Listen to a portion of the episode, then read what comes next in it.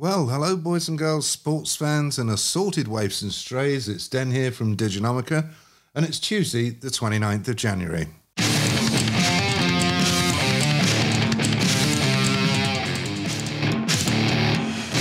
You're listening to episode 17 of uh, Future Enterprise, and you might be wondering where episode 16 went. Well, if you missed it, well, that was me talking to Rachel Happe about the future of communities, and it's a really good, good, good show. Anyway, what have we got on today's agenda? The fifth industrial revolution, SAP numbers, and coffee on a bike. Okay. Hmm.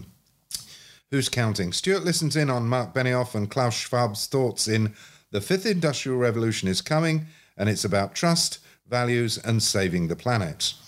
Quotage Those companies need to make a decision. Are they going to be in the trust revolution, or are they going to be in a crisis of trust like they are now?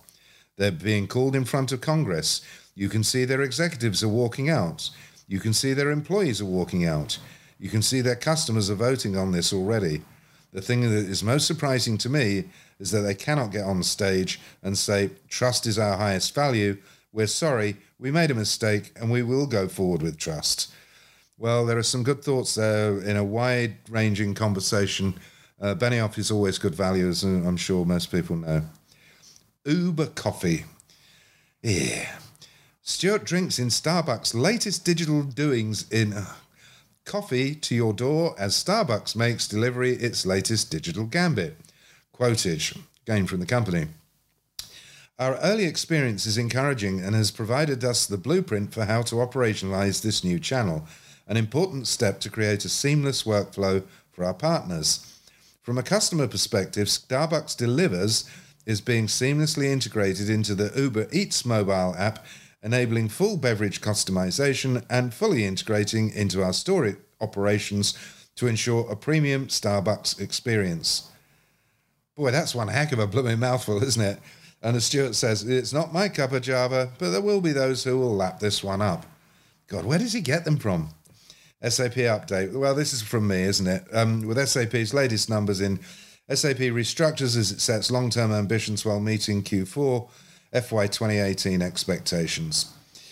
Okay, so there is this restructuring going on, and uh, obviously people are focusing upon it. It's a, a big, big thing. Um, anyway, this is what I had to say about it. There will be angst amongst the German contingent since any talk of layoffs is considered very bad news in that country. The fact that SAP emphasized growth will help allay fears, and confirmation the company plans continued expansion at its HQ is good news. But much of SAP's plan depends on voluntary measures, and in the past, those have not worked as well as the company would like, despite the fact SAP is generous in its severance programs.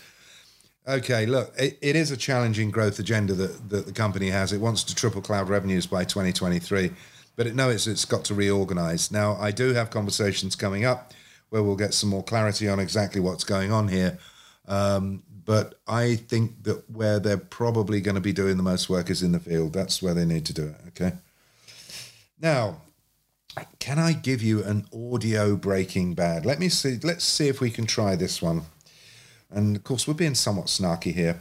Watching the TV news last night on the role of social media platforms in teen suicide and wondering what it must be like to be Nick Clegg.